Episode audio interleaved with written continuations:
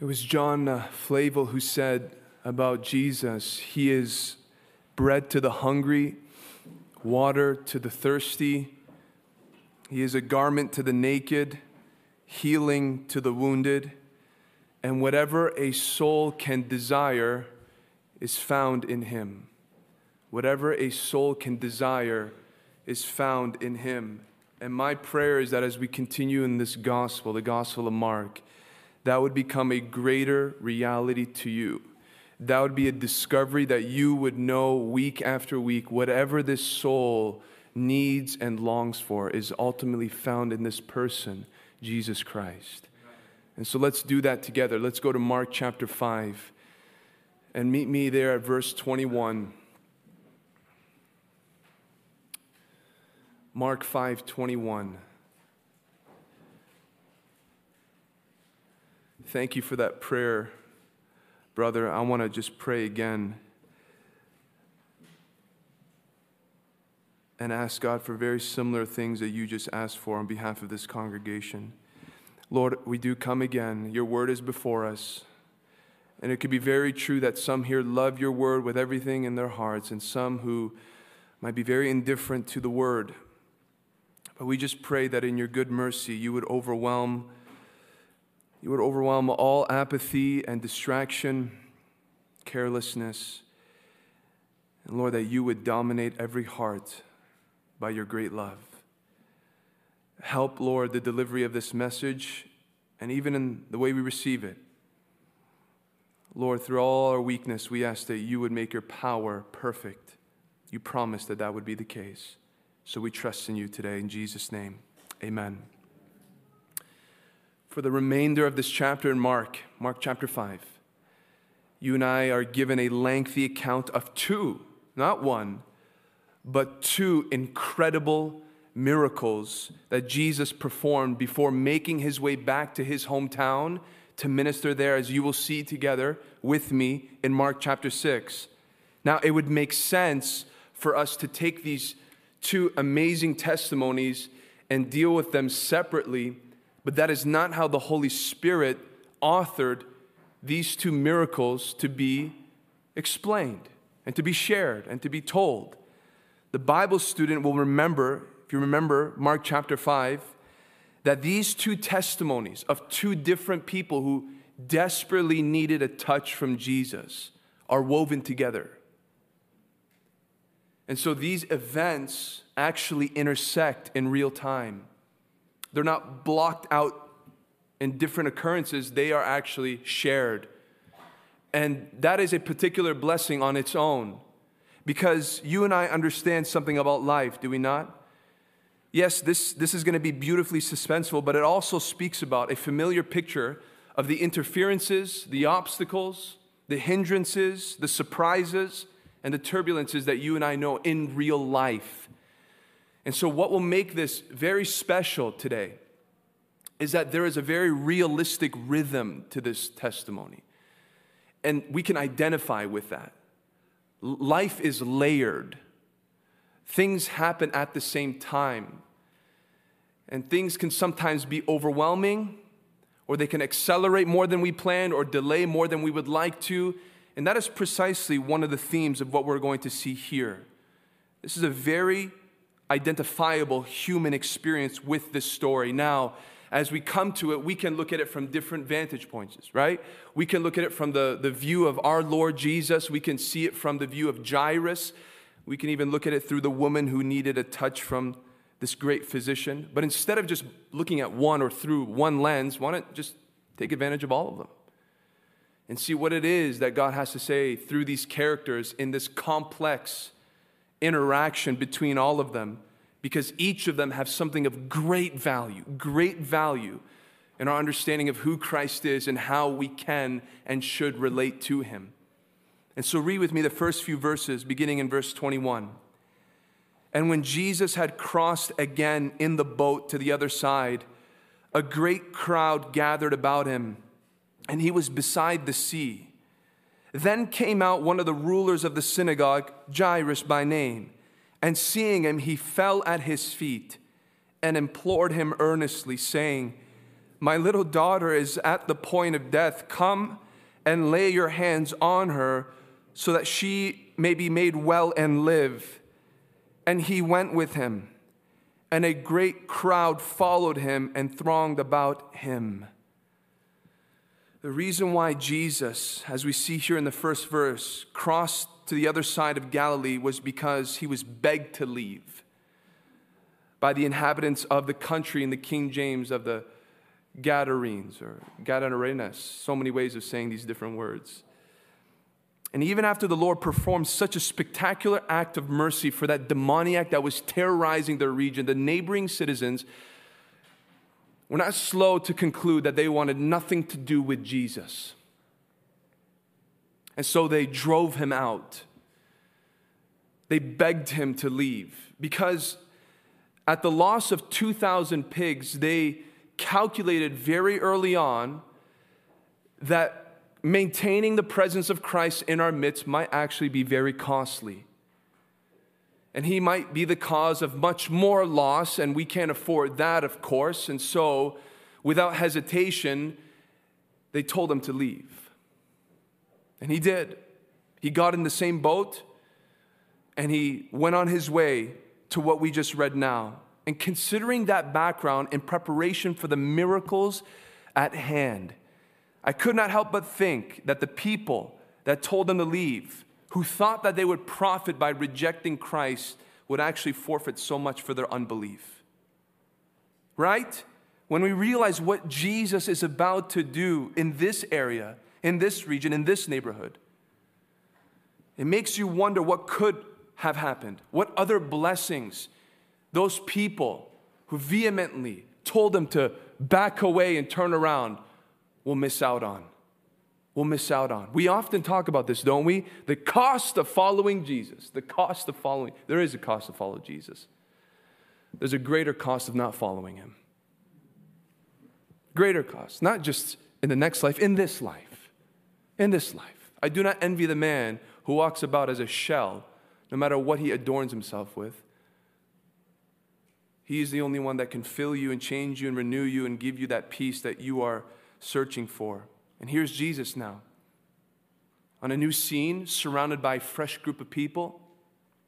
They are eager, hungry, longing. They've heard the reports and now they want to experience it for themselves. And all for a sudden, this very familiar sight of Jesus being surrounded by men and women and children is suddenly interrupted by the presence of a man named Jairus. And the spotlight falls on him, not just in our text, but even then, because clearly for this crowd and the commotion to settle implies that this man is special. There is something about him. He has a certain reputation, surely. He was known, surely. And what it requires for us to do at this point is to pause and meditate on the descriptions that are connected to this Jairus in order to appreciate in a greater way what is about to take place. And so I want you to consider with me briefly as we come to the Word of God again to look at three important aspects about Jairus, this man, that will help us understand the greatness of this story. The first thing we have to look at is Jairus' reputation, as I mentioned. Before we even told his name, what you and I have been informed about was what he did. He was a ruler of the synagogue. And if you've been with us long enough, you should hopefully know that that is significant in itself. We've already been convinced that the religious leadership of Jesus' day have had a consensus that this man is to be condemned. It was public, it was open, and so vicious was their hostility towards Jesus that while our precious master was traveling about and healing and teaching, they were in the dark, plotting his destruction, and whenever they had a chance to openly resist him. It was not a secret to understand that the religious elite hated Jesus. And here now we're told about a ruler of the synagogue. And though Jairus is not explicitly a Pharisee, we're not told that, there is no doubt that he is connected to the other leaders. And there is no doubt that he was fully aware of their antagonism, of their hatred, maybe even of their plot. Jairus was familiar with who this Jesus was, and the nature of his work made him accountable to those others who were enemies of Jesus. And you can just imagine then how this is so exceptional, even so early on in this story, because it's obvious that Jairus was not influenced by that at all. At all. He could care less. He comes here publicly. And not only does he address Jesus, not only does he put himself at risk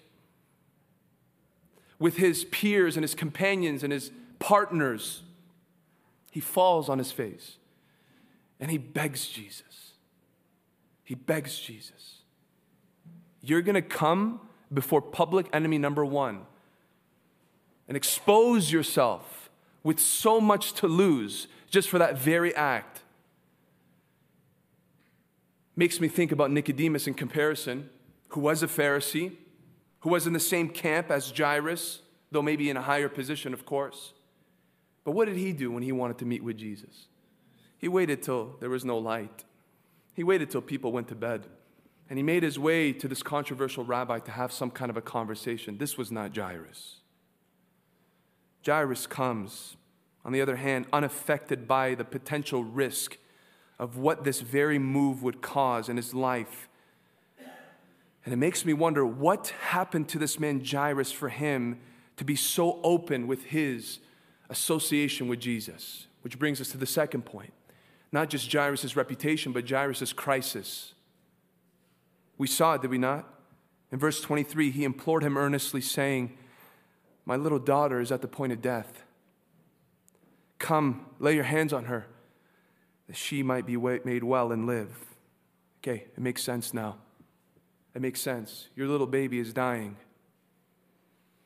Your little girl, her life is vanishing right before your eyes. Pay attention to what I'm about to say and lean in as much as possible, despite maybe the little chirping that you hear around.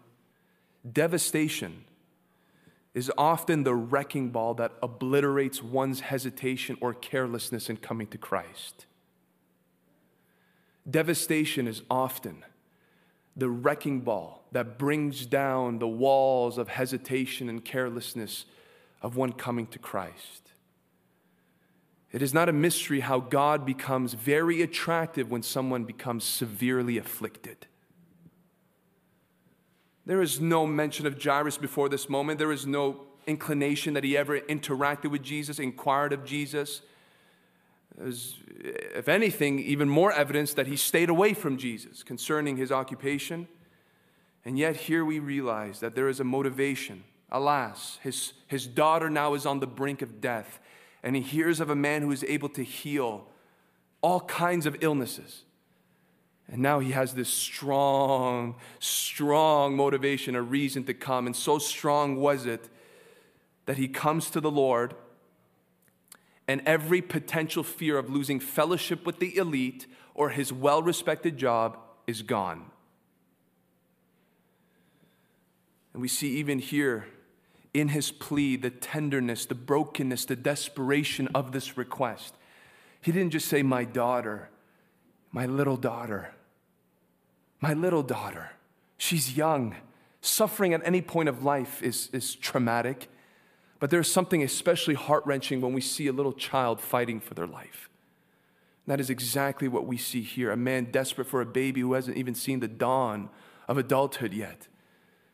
And so he pleads, my, my little girl, my little baby, my little daughter. Now, Luke emphasizes a different aspect of this account. In verse 42 of chapter 8, he informs us that she was his only daughter. Mark tells us through his own lips, Jairus' own lips, my little daughter. When Luke narrates the story, he says she was his only daughter.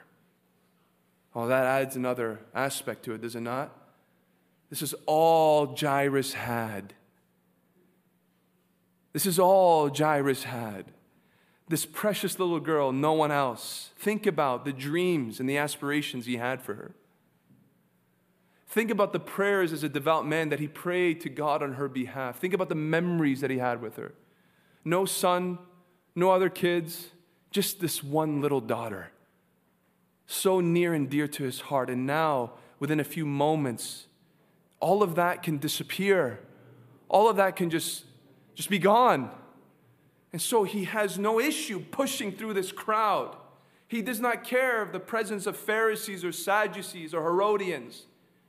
And he comes to this Jesus and he falls on his knees and he says, Would you come, please? My, my little daughter needs divine intervention. Suffering can do that. Suffering has a way of bending your will. Suffering has a way of prioritizing your life and bringing you to the one who can only bring solutions and salvations unlike any other. This man comes and he needs the miracle worker to step in, which brings us to the third aspect of Jairus that we must consider not just his reputation, not just his crisis, but his faith. His faith. It's so obvious and clear, is it not? And Matthew's emphasis of the same story, because we find it in Luke, we find it in Matthew. Matthew's emphasis shows us just how great this faith is. And I would encourage you to turn there to see it with your own eyes. In Matthew 9, we read here in verse 18. Matthew 9, verse 18. It's a much more condensed version of this story, but it sheds a specific light that helps us know the, the faith of this man. While he was saying these things to them, behold, a ruler came in and knelt before him, saying, My daughter has just died. But come and lay your hand on her, and she will live. Well, don't think that there's a contradiction here. I'm sure it looks like it at face value. It's just that Matthew is interested here to focus on the fact that the daughter did, in fact, die. Mark tells us later on in his own story. So she did die. There's no contradiction. But instead of looking at the stretched out appeal and interaction, he just wants to get straight to the point. The hopelessness of the situation, the no turning back aspect of it. She died. My daughter has just died. And so, if you look at Matthew's account, then you understand that Jairus did not just believe Jesus to heal his daughter, but to raise her from the dead. You can actually bring her back to life. And if you're there in Matthew, it's even a greater blessing to see that as he makes this appeal, it is placed in the part of Matthew's text that should compare to something else that happened. Something else that happened in Matthew chapter 8 with a very similar situation and another great demonstration of trust in who Jesus was and what he can do. Do you remember of that man who came to Jesus on behalf of his servant? And he asked him, My servant is suffering terribly. And he asked if, if the Lord could heal him. And the Lord assured him, I will come with you. And this centurion stops him before he takes another step. And he says there in Matthew 8, verse 7, Jesus said to him, I will come and heal him. And verse 8 of Matthew 8, but the centurion replied, Lord, I am not worthy to have you come under my roof, but only say the word, and my servant will be healed. This centurion had such a revelation of the authority of Jesus Christ that he firmly believed that the Lord did not even need to come into close proximity. All he had to do was send forth his word, and the word would suffice. Jairus had faith, not that kind of faith, not to this extent. And we don't want to condemn Jairus. But it's worth looking at the contrast to see what does this mean for us. Jairus was a ruler in the synagogue. He was constantly in the presence of God's people like you are here week after week, under and supervising and organizing the readings of the scrolls and God's word being proclaimed, declared, studied, rehearsed, memorized, sung. He had some kind of understanding, I'm sure, of God in his own life.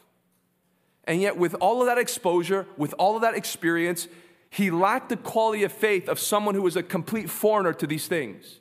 This, this centurion is a Roman, he's a Gentile.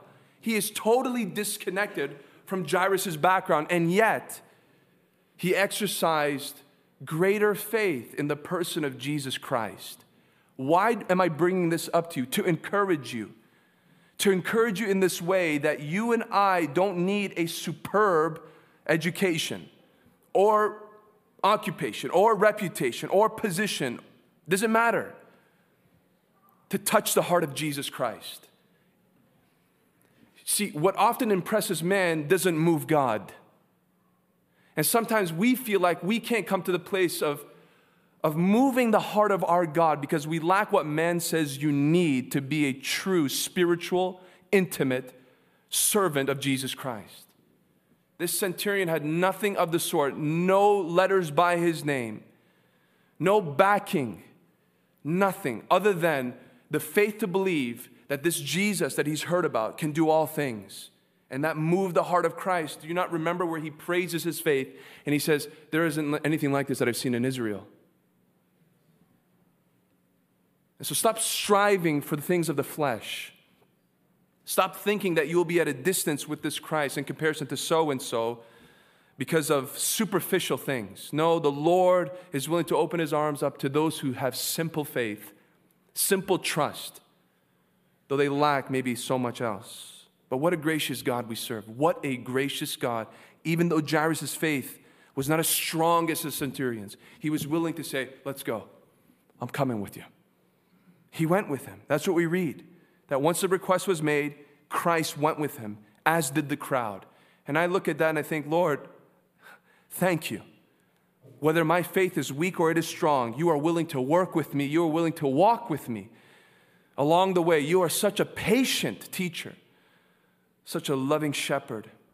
And the natural sequence of these events supposes that we are now going to be transported in the next verse into Jairus' home.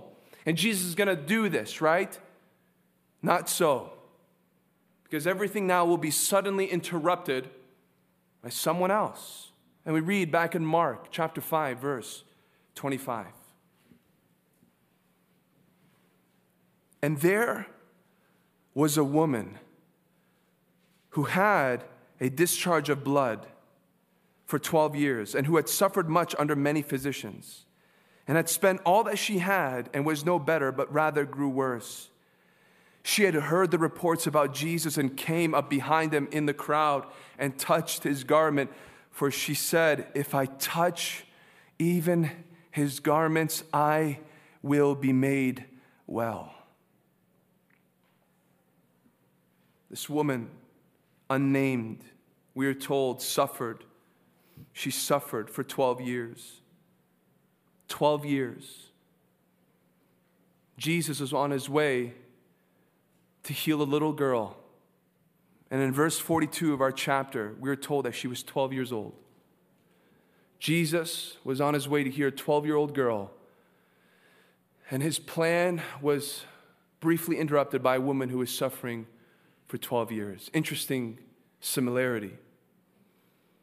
And when you connect those things together, you realize that these two stories have something to make of a powerful point. Think about it. The number 12 here of both of these individuals, we're not going to do strange interpretations with numbers. It's their history, it's their biography, it's their situation. Whether you're young or old, whether you've been suffering for a short time, for a long time whether you are a seasoned sinner or a fresh mind being awakened to a new world of temptation, Christ is your only hope.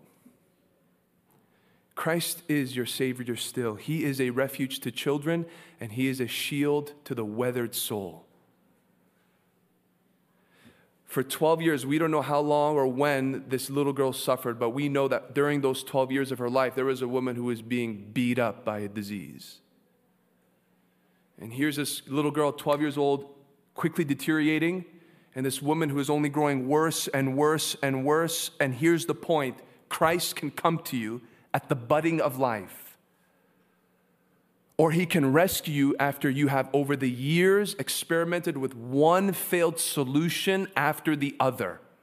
He is the same Savior. He is an available Savior. And the biography of all kinds of suffering and sin are not limited to his power. What was it that she suffered with? What was it that was eating her up? What was it that drained her in so many ways? We were told it was a discharge of blood, some kind of hemorrhaging that was deemed incurable. And 12 years of going from one physician to the next, one doctor, one opinion after the other, and it was all zeros. Nothing, no hint of hope, no clarity. You can imagine how emotionally exhausting this is. You can imagine that she was obviously uncomfortable with this because when she ends up getting her healing from the Lord, she can feel that she was healed. She could feel it, it was measurable by her feeling. So she is afflicted. And, and just, you can imagine how drained she was. Again, where do I go now? And more than her emotions, her bank account was brought to nothing as well all the money that she invested, all her savings, all her future. To make matters worse, according to the law, there was so much more that was taken from her because of her condition. In Leviticus 15 25, we are given instructions in the Old Covenant of what someone was to do if they had any kind of discharge of blood. And let me read this verse to you to give you an idea of the way she had to live for 12 years we are told in Leviticus 15 25, and if a woman has a discharge of blood for many days, not at the time of her menstrual impurity, so apart from her menstrual impurity, or if she has a discharge beyond the time of her impurity, all the days of her discharge she shall continue in uncleanness. As in the days of her impurity, she shall be unclean. Okay, so you have suffering for over a decade, discomfort, psychological pain, emotional distress, and more than that, because of her state of uncleanness, she can't go worship God in the temple. She can't go to the synagogue and sit and be with other believers and be encouraged. More than that, if she was married, that would make things difficult with her own husband. Why? Because even the very bed she would lay on was unclean, and the seat that she would sit on would be impure. And so now her day to day interactions, her conversations, her activities are severely hindered because of this law. And so she's almost like a leper, ostracized and pushed away. People wanting to avoid her because if they come into contact with her, they are impure and they have to go through that ritual. And, and they're not willing to have such kind of obstacles. They already have enough issues of their own. This is the kind of woman that we're dealing with. And though the number 12 might be similar, her background couldn't have been any more different than Jairus's. Jairus could go to the synagogue, he could go to the temple, he could be with the people of God, he could sit under the word of God. Here's this woman just stuck in some dark corner, day after day, night after night, trying to gather together coins to figure out if she can make another appointment, maybe with another doctor who can give her some kind of some kind of light for her future. Which tells me something else about Jesus. Though she and Jairus' situation and background and history and day to day living was so far apart from being similar, Christ can restore a variety of brokenness. A variety of brokenness. He's not only an expert with one or two sins, he, he doesn't just save those who grew up in the church but went away, but he has a little bit more difficulty saving those who did not grow up in the church. No, he's able to sympathize and he's able to save with, again, a great roster of degeneracy and despair. You know what 2 Corinthians 5:17 says? You know it very well. Therefore, if and I love this part, therefore if anyone is in Christ, he is a new creation. New creation, I understand. I love. Praise God for the power of the gospel. But you know what blesses me? The King James says, if any man, if any, any man, if anyone, any man at any time, anywhere, any who, any when. If any man be in Christ, Christ can transform him. And here's a woman who is far apart from Jairus in so many ways, but she fits in the category of anyone anyone. You know, this is an important point because you have some people who are so dysfunctional, so broken, so battered, so beat up, so scarred that they can sit in a place like this, hear a message like this, and be like, that's nice for the guy in the suit or the kid that grew up with a mom and dad that brought him to Awana. I don't think this works for me, and I'm here to tell you it works for you. I'm here to tell you that He can deliver you. And what I'm asking you to do with the authority of Jesus Christ and His Word is what this woman did believe. Believe. She heard the reports of what Christ has done, and this is what she came to the conclusion. If He can do it for them, including Jairus, He can do it for me. He can do it for me. I want to make sure that He does it for me. I'm not leaving here empty handed. I'm not leaving here the same way that I came in. That kind of desperation is lacking in our appeal when it comes to the gospel. I can't put a desire in you. I can only present the object of what your desire should be, and it's up to you how you flee to Him. This woman sees this Jesus and there's somebody else now in the crowd who is about to make her way towards the Lord like Jairus did. And what we are about to read is that Christ is going to do in one moment, one moment, what physicians going to do over 12 years. In one second, in one grasp of his garment, that healing virtue will come and dry up and heal and restore what so many remedies, so many reports, so many investigations, so many studies could not even come close to. And though that is true for sickness, because we believe Jesus can heal everything, He's still a healer. It is especially true when it comes to your soul, my friend. The sickness of the soul because of sin. One moment, it can all change.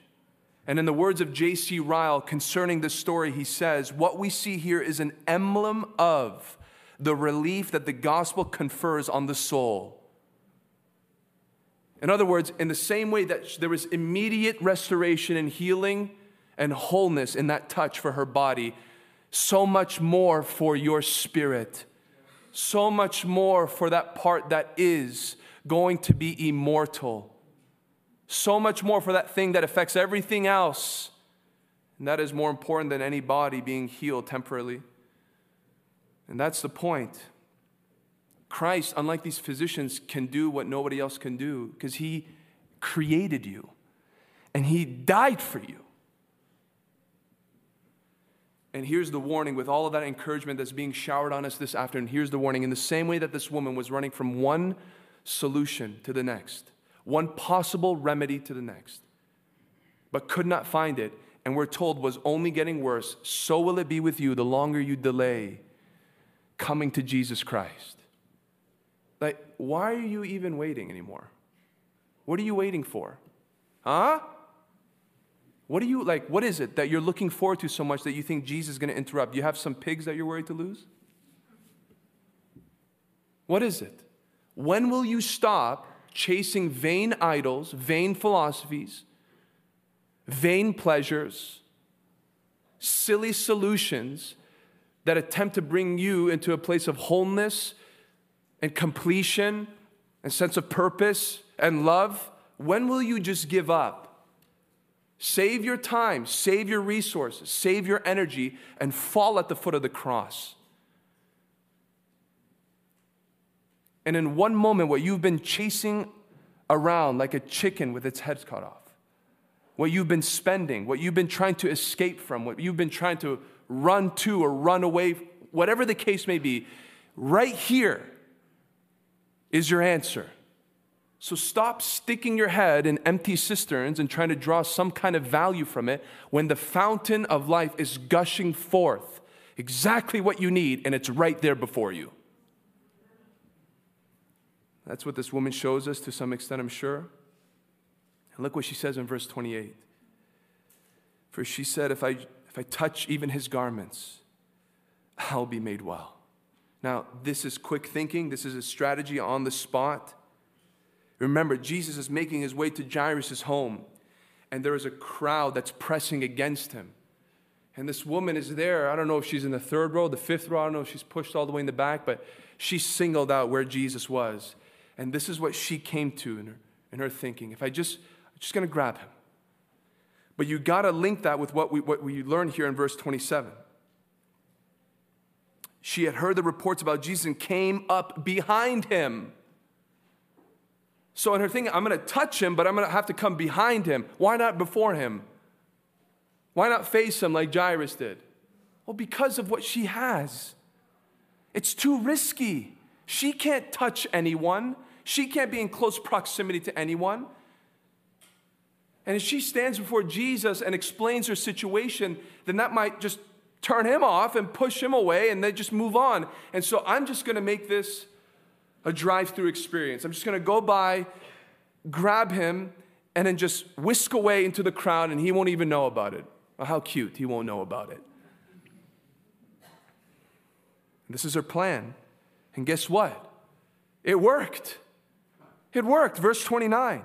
And immediately the flow of blood dried up, and she felt in her body that she was healed of her disease. This is a unique story for many reasons. And one of those reasons is how Jesus' response and his reaction here stands out from many other miracles. Because we read here in verse 30 and Jesus perceiving in himself that power had gone out from him. That's an interesting commentary. Don't confuse those words with the notion that Jesus can be depleted of supernatural ability like a battery would lose power the more you use it. None of us in here, I'm sure, would ever think that though we exert the power of the sun, that that great ball of light and heat is ever exhausted of its strength.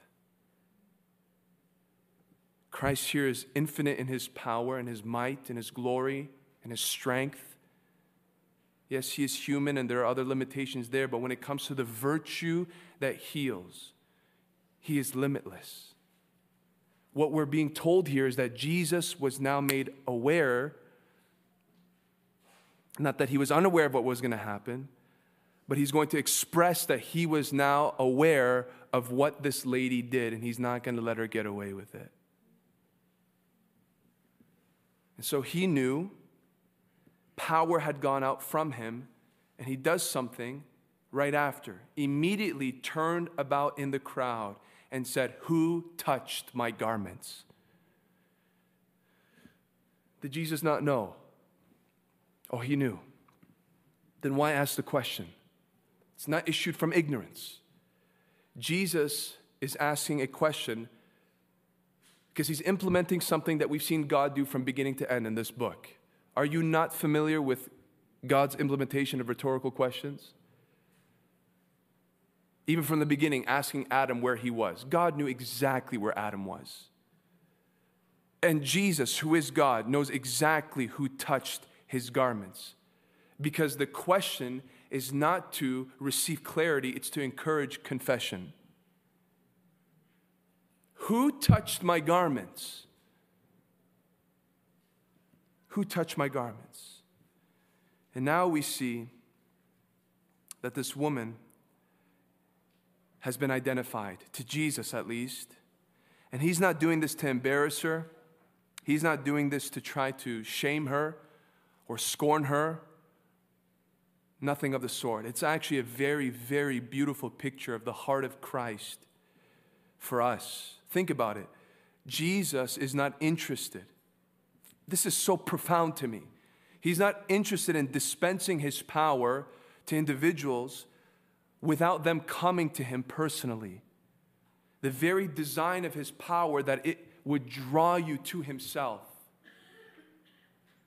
You know, I, have met some people throughout my walk with the Lord that have no problem coming to Jesus with a problem or two, hoping that He will fix it, and only making their way back to their lives and going about as though nothing had happened.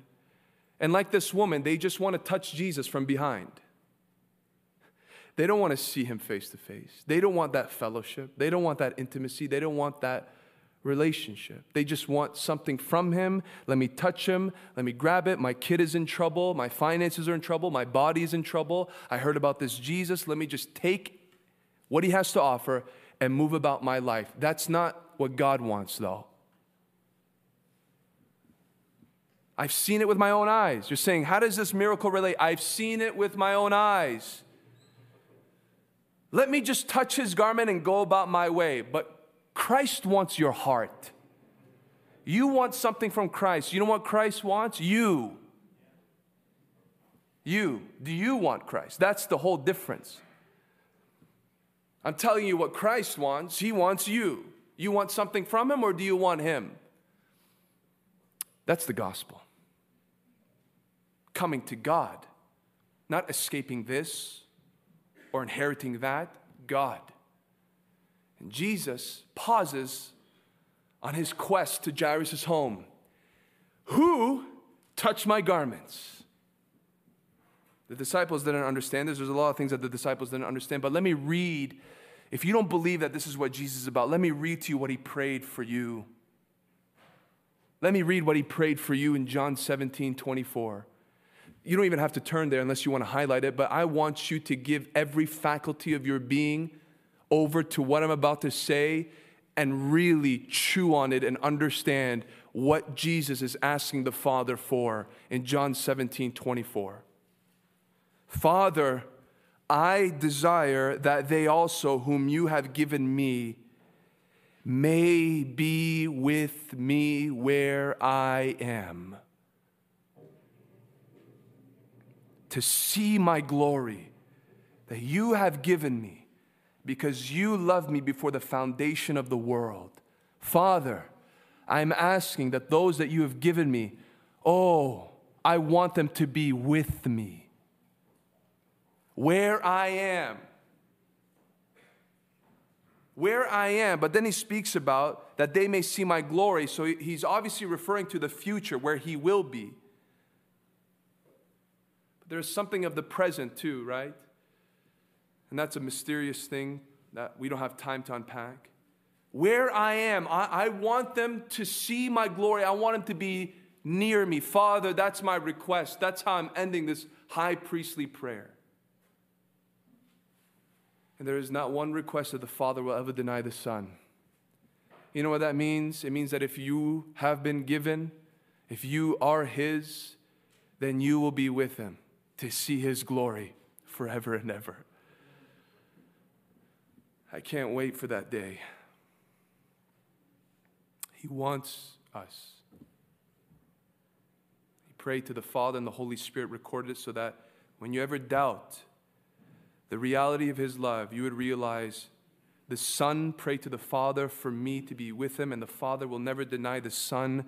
Therefore, I will not be denied, and I will be His forever and ever and ever and ever. Who touched my garments. And the intensity of his desire for her to approach and to confess what had taken place is seen back at verse 32 of Mark chapter 5.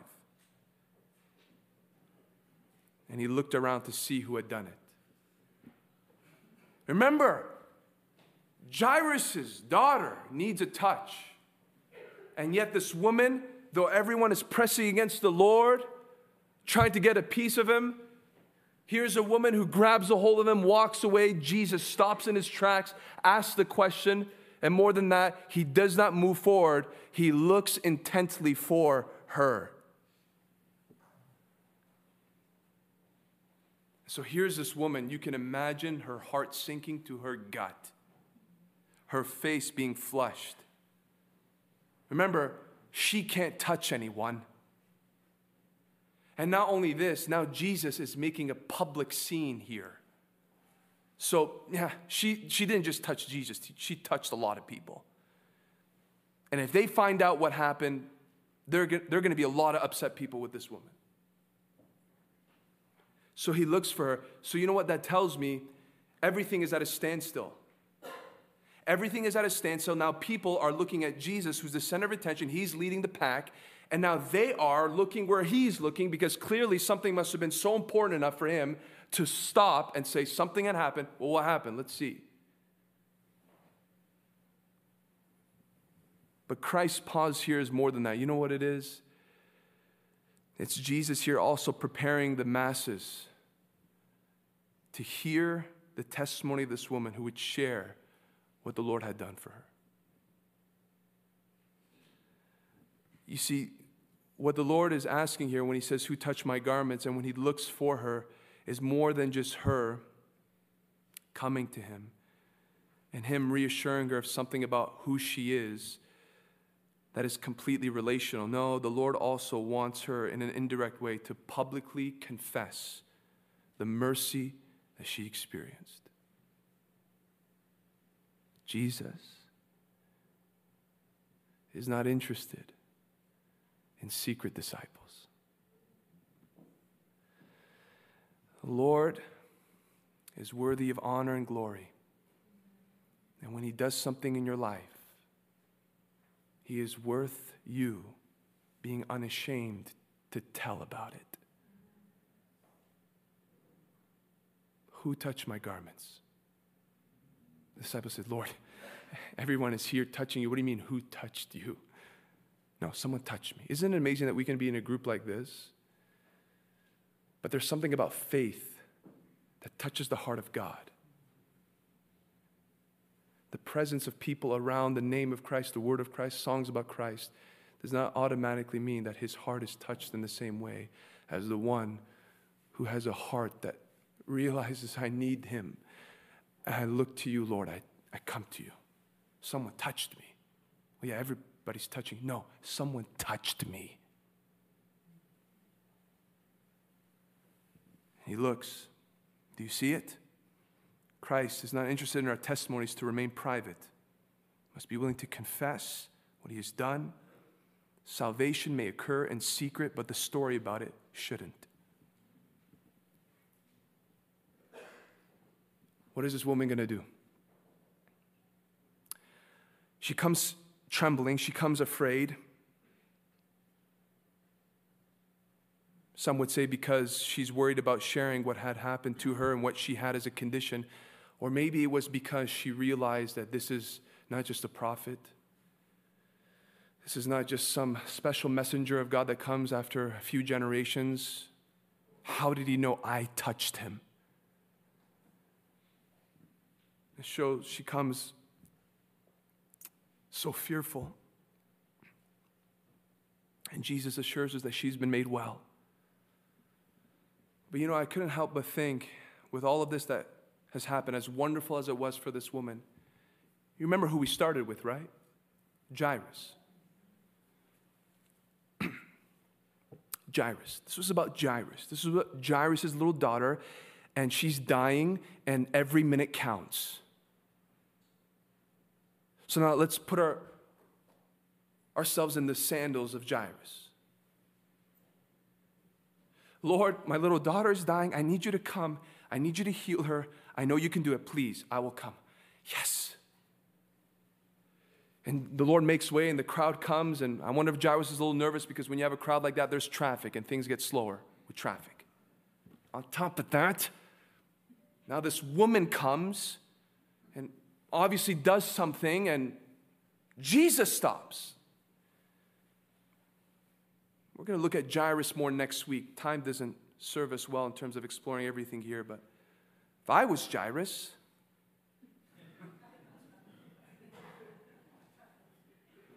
who touched my garments? My daughter's dying. More than that, and he's looking. And everybody's stopping.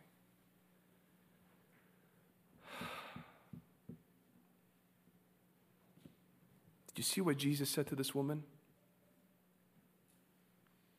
I wonder if it did something to Jairus. Verse 34. And he said to her daughter, Your faith has made you well.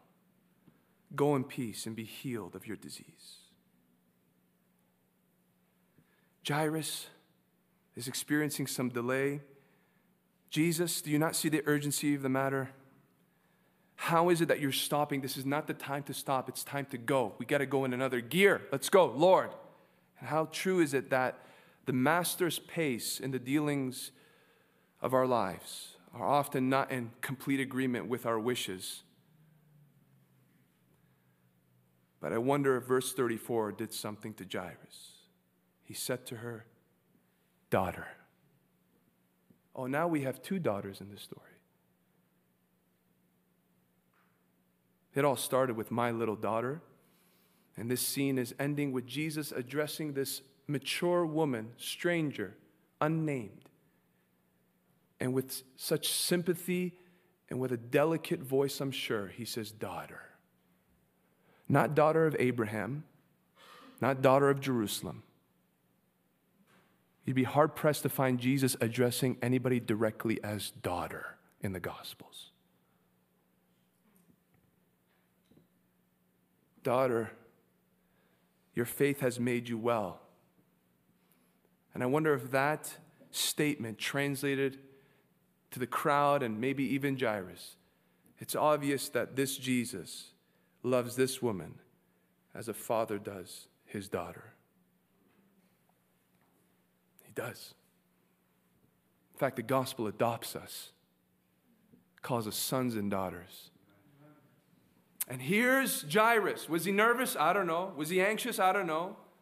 Was he critical like the disciples were for a moment in verse 31? Doesn't say anything. But what kind of hush did it bring to his soul? I wonder when he heard Jesus, as a man who wanted his little daughter to be healed, addressing this woman who has been healed, daughter. The great love of Jesus, compassion of Jesus. I have a real daughter by blood who needs to be touched. Who's this woman? Any relation? No. Mm, relatives? No. Upbringing? No. Stranger. But my love for her, my affection for her, my compassion for her my desire for her. Daughter, your faith has made you well. You see what Jesus wants from you? He doesn't just want to heal you, He doesn't want to just get you out of debt, He doesn't want to just make you sleep better at night. Daughter. See, if she would have just went on, she would have got healing. But after she came before Christ and says what? We're told here that she came before Jesus in verse 33 and told him the whole truth. When you come in complete honesty and transparency and humility with your sin, with your condition, with what you've done, with what you haven't done, here's the assurance that Christ brings to you. The same for this woman, daughter. Now we have relationship. Now I see you, and so now I am affirming to you that you are mine. You're mine. And it'll be next week where we see Jesus from this place going to Jairus' little daughter.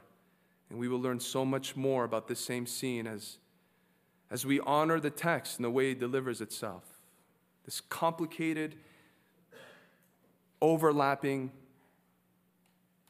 crossroads moment. Let's pray.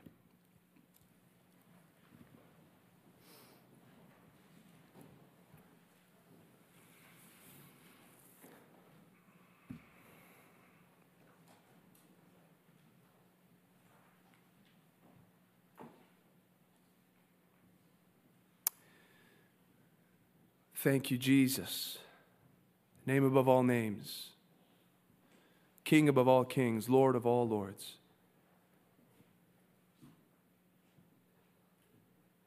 Lord, we are overwhelmed by your word because it is eternal and it is the very breath of God. And we've felt the life giving source that it is this afternoon as we've sat under it Much was said. And Lord, every word of it was honey to our lips, more precious than gold, more valuable than silver. And Lord, we ask that in this moment we would be able to worship you in light of the great love that you exemplified in this, in this report of Holy Scripture. We pray for the person that, like this woman, though perhaps not for the same disease, for a greater disease, the disease of sin, is running around from one website to the next, from one job to the other, from one country to the other country, from some group of friends, from one boyfriend to the other, girlfriend, whatever it is. For that person in this place, may their eyes see after hearing the report of Jesus where their source of salvation is. For the believer who has experienced you but is ashamed for whatever reason to make it public, to be bold, to get baptized, may they see that you are worthy of recognition. And Lord, as we are prepared even for next week when we will look at the delay of Jairus' request, May we understand that your delays have great purpose and that you are still for us, even though we may not see things play out before us the way we desire. Again, Lord, we are overwhelmed by your goodness, in love with you, madly in love with you. And if our hearts have become dry, Lord, let the fire of the word consume all the dross all the ice that has been collected on our affections for you. And let it melt. Let it all melt here as we sing in light of your awesome truth. In Jesus' name we pray. Amen and amen. Hallelujah indeed. Let's stand and worship the Lord.